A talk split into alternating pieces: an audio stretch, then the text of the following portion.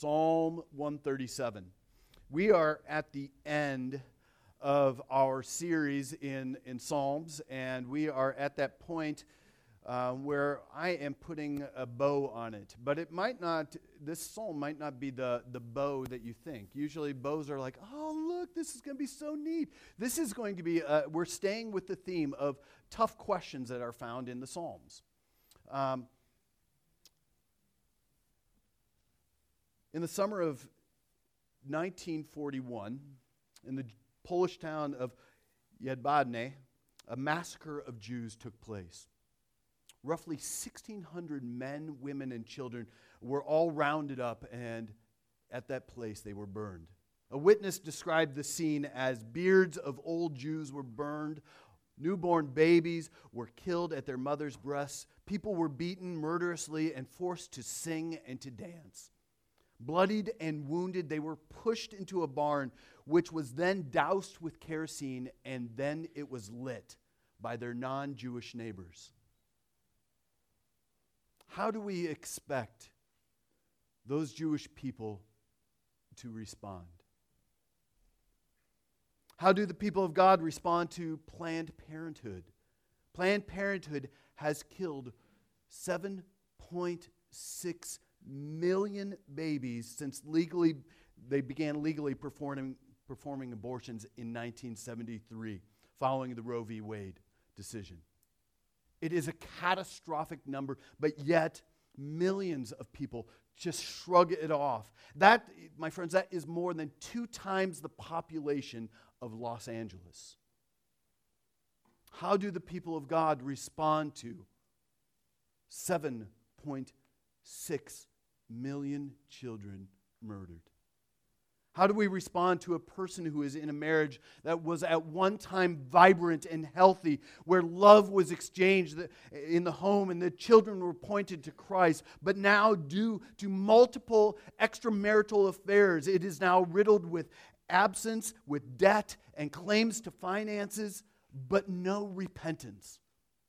How does that spouse respond? How does a parent who had a children, child killed by a drunk driver respond? A driver that had already been had a conviction or two of driving under the influence and the night of the wreck was completely hammered. But now he is walking away from the accident and the courts almost untouched. How does that person respond? What about the historic church in South Carolina hosts an open Bible study, and a white supremacist walks into this historically black place of worship and opens fire and kills nine people. And that shooting had, occurs less than a year after Ferguson. How, do, how does the African American church respond to this? How do we respond? How do we respond to uh, radical Islamic militants raging attacks on uh, Christians in Nigeria for years, violating places of worship, killing pastors, killing worshipers. How do we respond? How do they respond? There are times in the course of our life where depression, anger, injustice, and pain overwhelm us. We, we experience emotional climaxing of our depression, of our anger, and our pain. And at times, it is absolutely overwhelming. And yet, our evangelical culture tells us to clean up, wash your face, show up to church. We greet each other with hugs over a, a warm cup of coffee because it's cold in the church. We, we put on our happy face. We sing some, we, we hope to sing some happy song that is exhilarating, that speaks positive words into our lives, and will hopefully lift us out of our gloom. We, we even pray safe, cleaned up prayers. But what do we do when we hit our wall? What do we do? Do we echo REM's sentiment of shiny, happy people. Just, we're just to be shiny, happy people.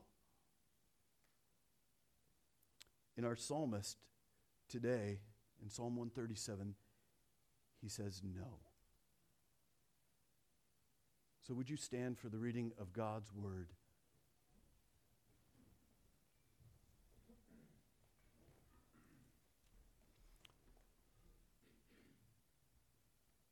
Hear God's holy and inerrant word. By the waters of Babylon, there we sat down and wept.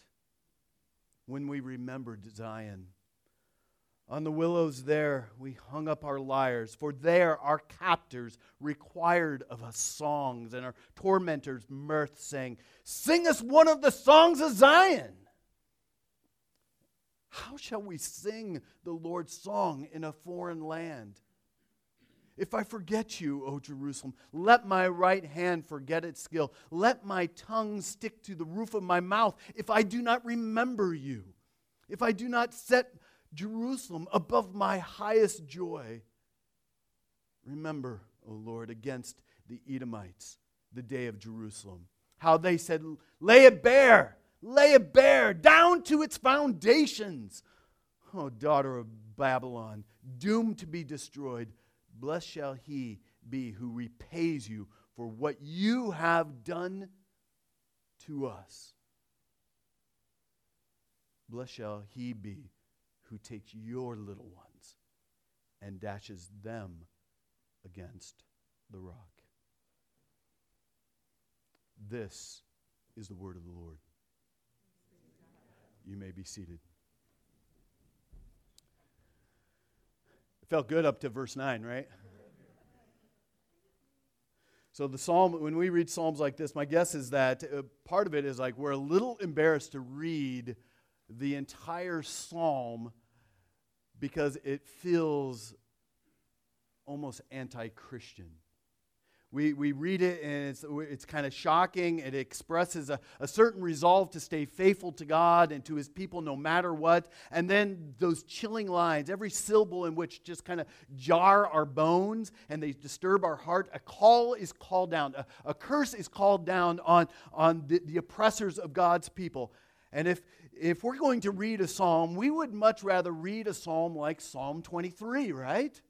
It's warm, it's fuzzy, it's cleaned up, it's purty. But this has a kind of a, a jarring effect. In a world where there it, there's feels like there's enough revenge already going on. It doesn't seem like the church needs to hear these words like, Blessed shall he be who takes your babies, your infants, your children, and dashes them against the rock. Do we really want to be encouraging this? Some of you moms might be clinging to your children a little bit more tighter if the answer is yes. Do we want to encourage us? Shouldn't we be praying the, the words of the Lord's Prayer like, forgive us our debts as we forgive our debtors, right? Better than, and that should become our default response, right? Instead of dash their infants against the wall. Of course, let's admit that uh, we have to admit that Psalm uh, 137 is not a lone voice in the Psalter. Despite our attempts to turn in the Psalms into this sweet, kind of devotional, precious moments kind of book, there are many words of deep anger that are found in the Psalms. Psalm 10 break the arm of the wicked, evil, wicked and evildoer. Call his wickedness to account until you find none. Or, or Psalm 11 let him rain coals on the wicked Fire and sulfur and scorching wind shall be the portion of their cup. Or what about Psalm 58? Oh God, break the teeth in their mouth shiny, happy people. No, this is, you know, it's the tear out the fangs of the young lions, O Lord. Let them vanquish like water that runs away. When he aims his arrows, let them be blunted. Let them be like the snail that dissolves into slime. Let the stillborn child never see the sun. So, Psalm 137 is not a lone voice. But it certainly does feel, dare I say, feels almost unchristian. And as a result, many Christians and even uh, the Vatican itself has performed what they call, what, what Eugene Peterson would call a psalmectomy. A psalmectomy, where we remove those dangerous or uncomfortable kind of psalms. It's not even found in, in the da- daily prayers in for the, uh, the Roman Catholic Church anymore. Remove them because we don't know what to do with them. We want to be at our best before God. We want to speak words of devotion, of courage, and of faithfulness. But we don't want it sound like it has come out of the Taliban. So, what do we do with this? The problem with the psalmectomy, though, is it exercises the voices of people who I have described already. Those who have gone through genocide, those who have gone through deep pain and injustices. And if we take away Psalms like Psalm 137, we are only left with a couple different options. One, some will force themselves to just pretend. If we take away Psalm 137, you are forced to pretend. We, we might get, make spirited efforts to forgive, but they're never quite, we're never quite able to get there. And outwardly, we may say the right words, but deep inside, there is resentment, and the rage still remains buried. Without getting to express our anger, we have to pretend that there really is none there, and that even having these feelings is unhuman while others will become professional victims. They basically just give up on life. They give up on courageous decisions and they give up on people that they know they were hurt and they're just going to have to live out my pain and suck it up.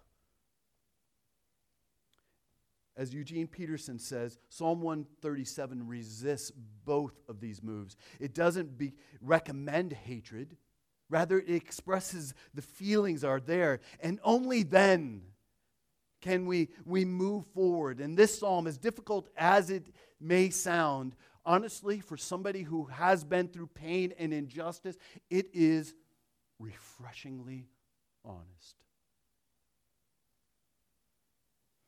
So there are three parts to this psalm, and these I, want you to look carefully at these three parts of Psalm 137. The first three verses speaks of people, the people of pain, God's pained people. The second part is verses 4 through 6, and it, it talks about a certain kind of defiant love or just, just outward defiance. And then the third part 7 through 9, well, it, it records a longing for justice, and yes, even a curse. So let's look at the first section a pained people. Once again, we find that the context of this psalm is that the, the children of Israel are finding themselves in Babylon, in captivity. A 70 year period where the nation itself and the people themselves are, are devastated and deported. And this, this honestly, honestly, it was the just judgment of God against a wicked indifference and an adulterous people. Not, they, were, they were going after other gods. They were making forbidden alliances. They were not worshiping the one and true God according to his word. And they had been warned for at least a hundred years that this is coming. Uh, he, he sent prophets. He sent his prophet after prophet after prophet after prophet and just saying, listen, listen, this is going to happen. But ultimately, God said, enough and they were sent into exile. And part of the military strategy was to displace people and ultimately assimilate people into the Babylonian culture so that insurrections would be less likely and the people would be instructed in the Babylonian way. You look at the book of Daniel. And that is a picture of what was taking place in Babylon. Shadrach, Meshach, and Abednego, Daniel himself. Those are all pictures of the Babylonian way of assimilating the people into their culture. So, what do we learn from the pain that's recorded in verses 1 to 3? Well, here's what I want to draw your attention to is that God's people are often called, whether we like it or not, we are often called to great suffering. I know we are comfortable right now in our, our North American context, but God's people are often called to great suffering. One of the, a, basic Old Testament principle is this judgment begins in the house of God. It doesn't start outside of the house of God. It starts here within the house of God. And the judgment which is first recorded in this psalm is not ultimately for the nations, is it? It's not. It's against God's own people. And they are experiencing the crippling and enormous pain because of their deserved judgment. They are being punished because of not heeding the words of the, of the uh, prophets who came before them, who brought the word of God, calling them to repent. They are now finding themselves, because they have abandoned God, they are finding themselves receiving what they do deserve. He has driven them from their land. He has put them into captivity, and these people are finding themselves suffering. Their sins, their national sins, have brought them to this dire calamity. So, what do we learn about this? What can we learn from the first three verses? Well, first is I, I, I, want us to always be heightened to this that we need to walk away understanding and grappling with the dreadfulness, the dreadfulness of sin. It is a truth that we will never never in this life know fully the exceeding sinfulness of sin. In fact, what, what do we often do? We, we talk about sin as, uh, oh, I made a mistake. Oh, I screwed up. Oh, I'm sorry. But sin is sinful. And there is a, an exceeding sinfulness of sin. We, we won't even fully understand. Even when we stand before the cross of, of Christ and, and by the Holy Spirit, we see our sin as we, as we have ever seen it before. We stand before Christ and we see, oh, but gracious, I am riddled with sin. That moment where we have seen and understood the gospel, we, we see our sin, but we will not have even scratched the surface of the exceeding sinfulness of our sin. We, we, we get a glimpse. William Plumer, an, an old Southern Presbyterian commentator, said this. And I think, uh, yep, there it is. There must be something exceedingly dreadful in sin so that sad consequences could not flow from it in time and eternity. This world has always been under the government of the kindest being in the universe. And so when we see sin punished like this, we must be witnessing just judgment against something that is dreadful at a magnitude beyond our capacity of explanation. So when we look at a psalm, this psalm and we see the pain of Israel, what should we do? God wasn't just disturbed by the sin of Israel, He was angered at their sin. What should we do? How do we respond? When we read stuff like this, it should press us to confess our own sin. Does Psalm 137 drive you to the consideration of the sinfulness of your own sin? Or do you consider to just, just kind of whitewash it, clean it up, excuse it away? Or do we see the sinfulness of our own sin? Does it drive you to say, Lord, rid me of this sin? Help me by your Spirit to put this sin to death because this sinful sin is killing me and it's dishonoring you. The second thing that we ought to do as we look at Psalm uh, 137, verses 1 to 3, is this. We should rec- even recognize the privileges that we enjoy under God's hand of blessing. Did you notice that? Just a quick reading of it. By the waters of Babylon, there we sat down and wept when we remembered Zion. Dickinson, another old uh, Presbyterian commentator on the Westminster Confession of Faith, says this Those who do not esteem the privileges of Zion when they have them will be forced to acknowledge their worth when they don't.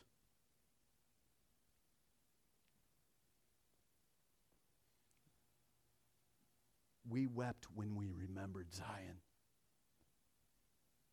But when the children of Israel were in Zion before the exile, they weren't remembering Zion. And Zion is not just a city or a place. It, when that word is used, it encapsulates all that is about God his promises, his faithfulness, his judgment, his loving kindness, his hesed love towards his people. But when they were in Zion, they, they didn't remember them. They weren't thinking about Zion at all. And because they did not value the blessings of God when they had them, they had to lament them when they were gone. And so we're confronted so when we're confronted with this kind of pain in the history of redemption and in the people of God under the old t- covenant, we ourselves need to appreciate. We need to appreciate the blessings and the privileges of Zion, of his, his covenant love for us, everything that he has given. We need to remember. But let's move on.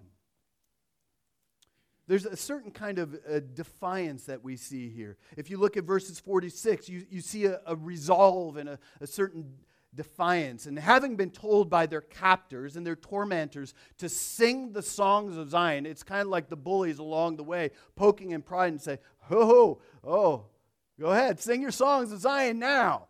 Because what has happened? We have totally destroyed your city. You are all moved out. We have killed your, your princes and your, your priests, your temple workers. We've devastated them. Now sing us a song of Zion. And so, what do we see them do? Not only have they hung up their, their lyres, their, their musical instruments on, on the tree, in verse 2 saying, You know, I'm not going to play. I'm not going to play for you. I'm not going to, you, you're, you're not going to tell me to dance. You're not going to tell me to sing. I'm hanging up my lyre on the tree. But we also see these words of question and this, this, this sense of resolve. And the question is in verse 4, right? And the resolve is in verses 5 and 6. The, the question is, how long? How long shall we sing this song in a strange land? It's a cry, it's a lament, but it's a very serious question, and it's one that we would do well to pay attention to in our own land because this land is becoming stranger and stranger to us, and we forget that all the time. But here's the resolve. Responding to the question that they've, they've been given to, uh, given to the question. If I forget you, O Jerusalem, let my right hand forget its skill. There's some who would say that it's not just my right hand forget its skill, but it's almost as if let my right hand wither if I forget Jerusalem. Let my, my tongue stick to the roof of my mouth if I don't remember you if I don't set Jerusalem above my highest joy. This is a, this is a resolution this is a resolution to treasure God, to treasure His people, to treasure His promises above everything else. I am resolving to treasure you. They hadn't been doing that in Jerusalem. And now in exile, they finally see, are seeing clearly what truly matters. And there is a defiant resolve. They are saying, I'm not going to treasure something more than God. I'm not going to treasure something more than His worship. I'm not going to treasure something more than His means of grace. I'm not going to treasure something more than His people, more than His presence. I'm not going to treasure anything in this life more than God Himself. And don't you see how, in our own affluence, right here in 2019, we are tempted to this very sin that, was, that sent Israel into exile? We, we, we find ourselves treasuring all manner of things in this life, don't we? Man, I treasure my marriage more than I treasure God. I treasure my finances more than I treasure God. I treasure my, my social place more than I treasure God. I treasure my grandchildren more than I treasure God. I tre- you fill in the blank. My friends, we are in danger of this just as much as the children of Israel. Israel had to learn their lesson in exile. And by God's grace, let's not go there. Let's not go there to treasure Zion more than anything else. The, we see the psalmist here is defiant in his love for the city of God. To, to sing a song in light of what happened just doesn't matter. He is grieving and he is longing for a better day. And, and it kind of just ends there with, with verse 6, right? It's this man, I, I want to treasure you, O God. I want you to be my highest joy. And that right there feels like a great place for the psalmist to say, Amen, let's go home. But he doesn't, does he?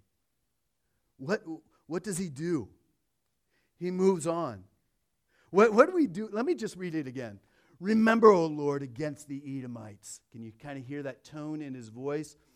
The day of Jerusalem. So he is remembering the destruction and the pain of and the, the, the assault on the city wall and the death that took place. He is, remember against the Edomites the day of Jerusalem how they they said, "Lay it bare, lay it bare down to its foundations."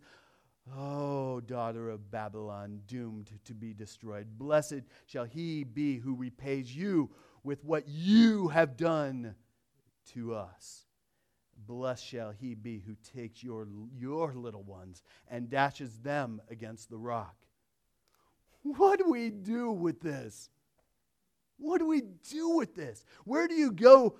Where do you go with the emotions that you feel? Do you hide them? Do you push them down? Do you recognize them? Do you speak about them? Eugene Peterson speaks into our desire for safe and sterile, put together environments. He says this. You got one for me there, Rachel? It is easy to be honest before God with our hallelujahs. It is somewhat more difficult to be honest in our hurts. It is nearly impossible to be honest before God in the dark emotions of our hate. He goes on to say, the way of prayer is not to co- cover our unlovely emotions so that they will be will appear respectable but to expose them so that they can be enlisted in the work of the kingdom. So let's look at these last seven painful dark white hot kind of verses. These verses long for justice to be done, right? And the psalmist is finding himself personally helpless. He's captive in a foreign land.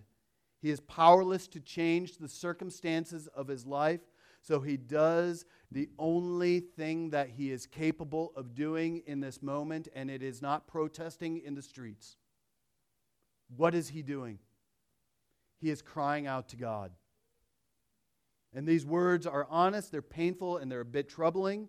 And verse 7 is, is directed towards the people of Edom. And if you know anything about Edom, the people of the Edomites, they were the descendants of Esau. And they lived in the south. And at the invasion of Jerusalem, by that time, the Edomites, Edomites did nothing to assist uh, the, the nation of Israel because they were already conquered people of Babylon. They were already vassals. They were already working for and under the, the control of Babylon. And what did they do? These people who were distant relatives, the Edomites, what did they do? They rejoiced at the downfall of their neighbors. And the psalmist asks for judgment over them because of their lack of compassion. And then he turns quickly to Babylon, the ultimate source of his angst.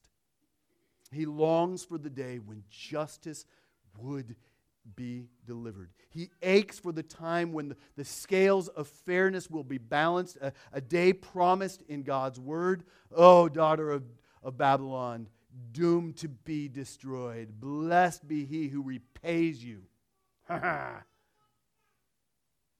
the plea is based off of, of the principle of just repayment for crimes. You could see this in Deuteronomy chapter 19. And, and it's also based on God's word that was communicated through the prophet Jeremiah that God would repay the Babylonians for their cruelty.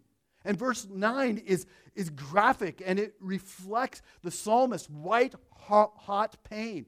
And so, what do we say about, a, man, I'm all about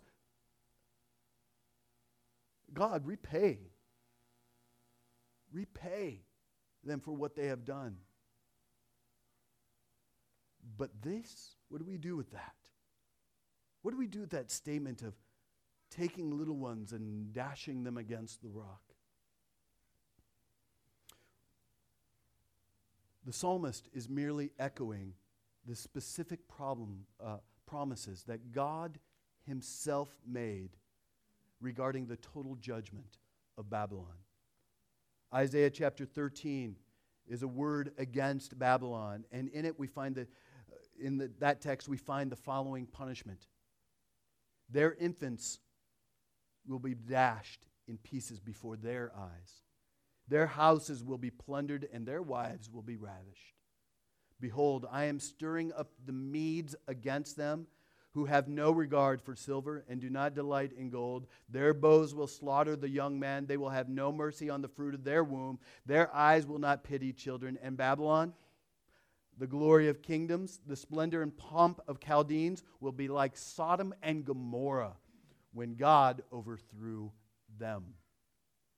So, this, this psalmist is not just simply uh, reflecting on his own rage but there is definitely a connection to the pain that he has and his desire for justice to be brought about. In some really hot words, he is longing here for promised judgment.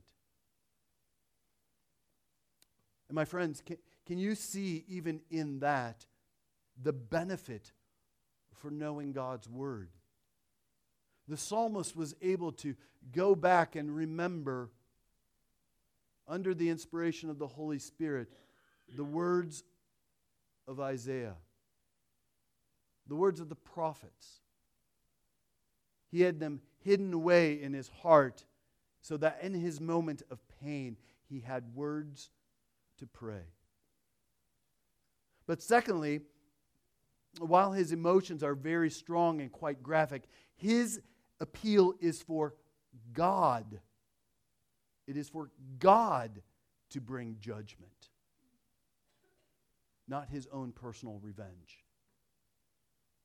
This is the psalm of a man who is longing for God to act, and he is pouring out his, his heart with all the pain that comes from injustice. He is not taking matters into his own hands. He is not on an assassination uh, assignment. He is not taking to the streets, burning Babylon. He is not out there secretly murdering and killing or overtly killing and murdering people. What is he doing?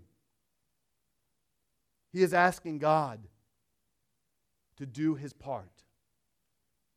And this prayer is a gut wrenching uh, request to have the enemies of God's people to reap what they have sown.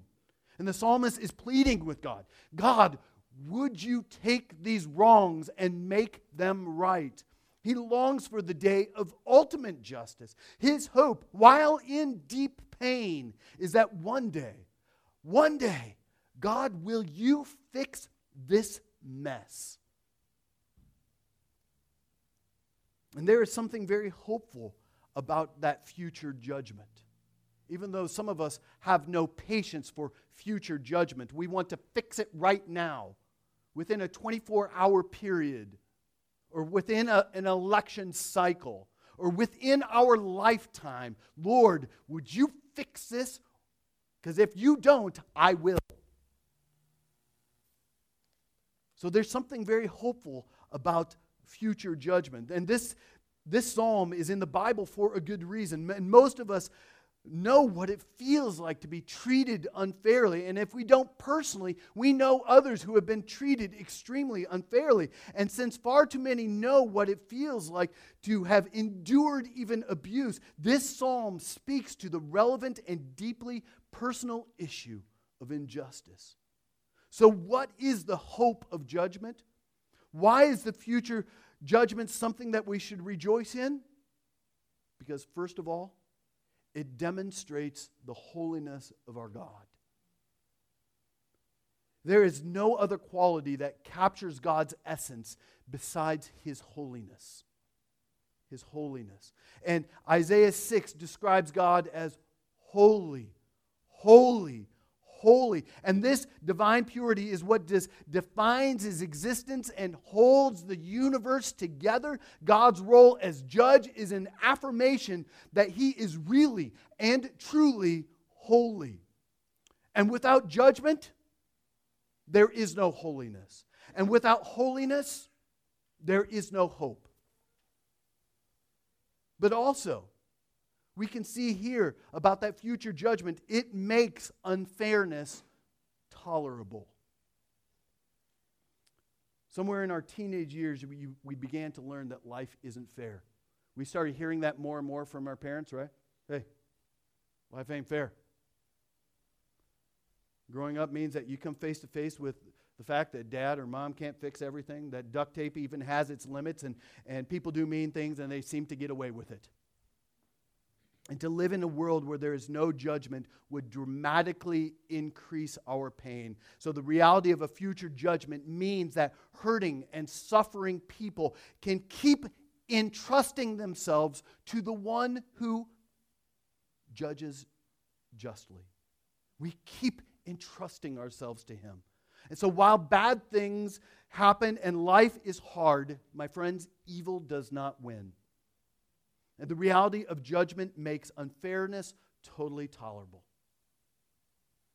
But third, this future judgment releases us from this trap of revenge. Have you ever taken your own revenge, you know, gave somebody some of their own medicine?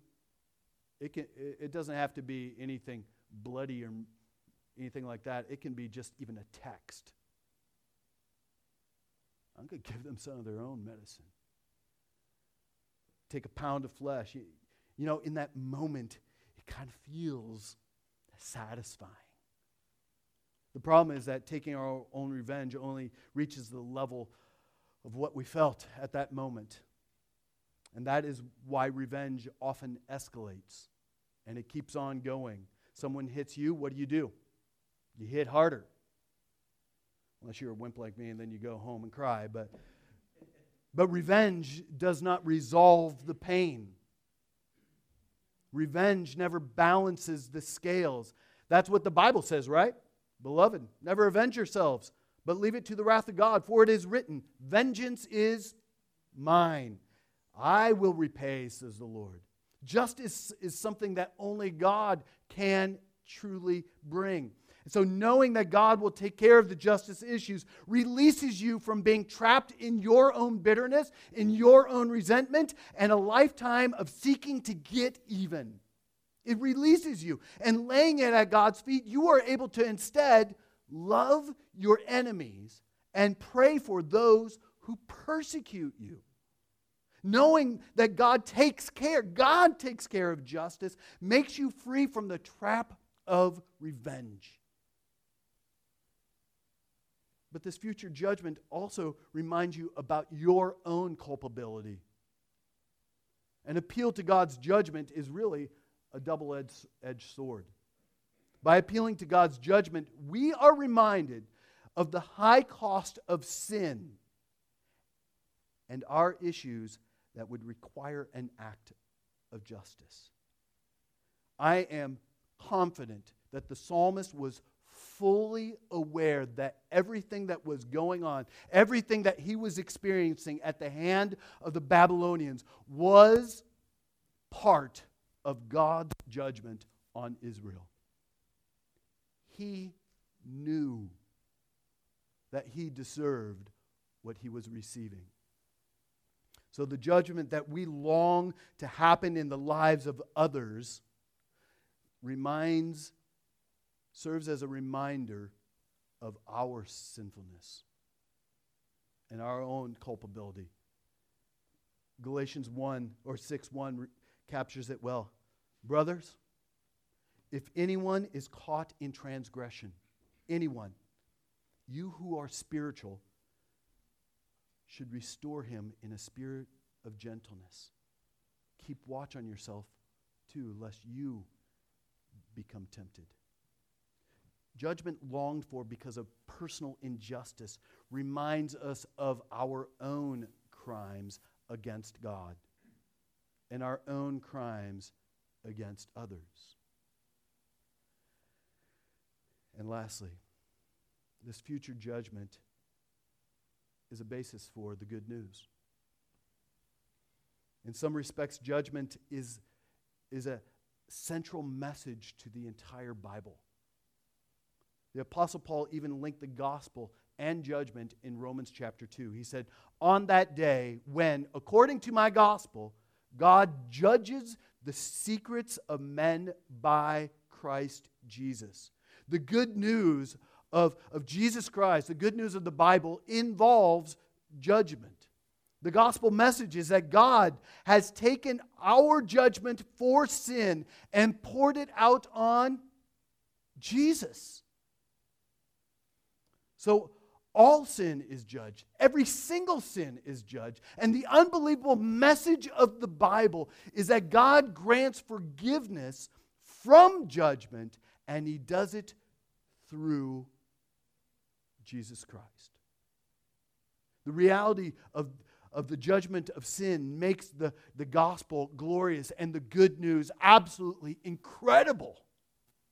And what's more, we, what's more we, we long for the good news to have its full effect. We wait for the day where the king will come once and for all, and he will make all things new. Our longing for personal vindication makes us wait with urgency. That's why you see in, in the Bible, you hear this phrase, Come, Lord Jesus. Come. It's a call for urgency. It's this desire. Would you make all things new in your final kingdom? Psalm 96 captures the joy expressed in this future hope. Say among the nations, the Lord reigns.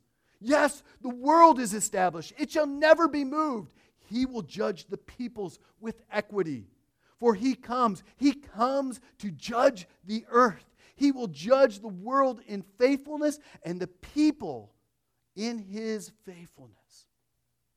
So when you find yourself suffering injustice, when you find yourself in deep pain, you need a biblical understanding of judgment.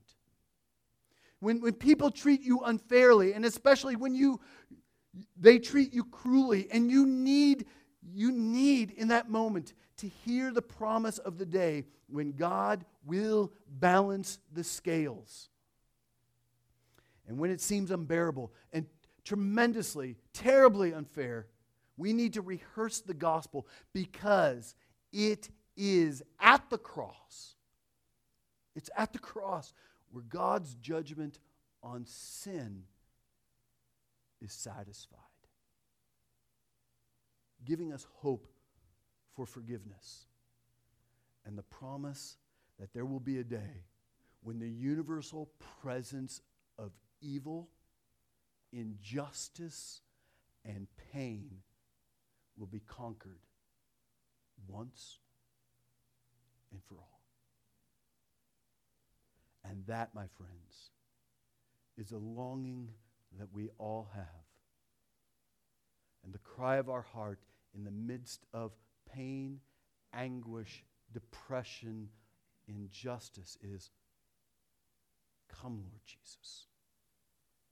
Come. Let us pray.